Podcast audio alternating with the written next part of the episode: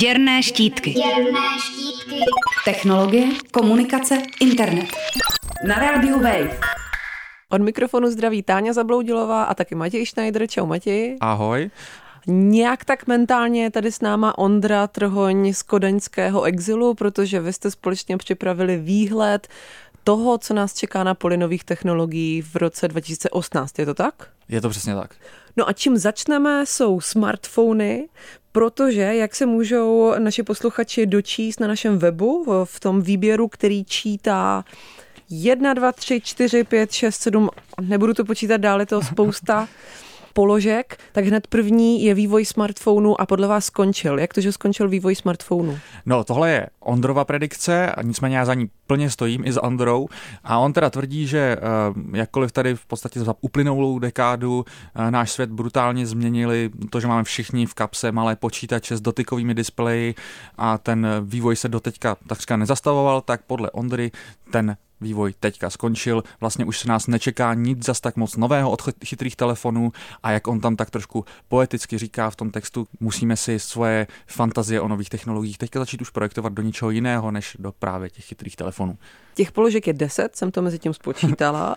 A od smartphonu se přesuneme k samořídícím autům, protože vy tvrdíte, že samořídící auta mají nějakou budoucnost, ale není to úplně tak, že bychom si mohli představovat, že budou ulice ve městech plné vozidel, který se prostě řídí sami.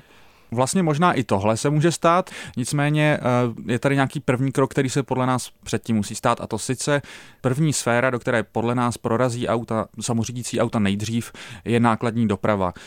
Je to z mnoha důvodů, ať už jde o to, že sám se to nejvíc hodí, když se představíte ten kamion, který jede třeba dlouhé hodiny a hodiny, víceméně hlavně po různých dálnicích a takhle je to víceméně ideální rozcvičení pro samořídící auta, zároveň je to sféra, kde se nejvíc nabízí nabízí nahrazení řidiče, ať už právě kvůli těm dlouhým jízdám, které samozřejmě samořídící auto netrápí na rozdíl od normálního lidského řidiče, tak už i tím, že třeba například v Americe momentálně je eh, poměrně nedostatek těch eh, řidičů na dlouhé vzdálenosti.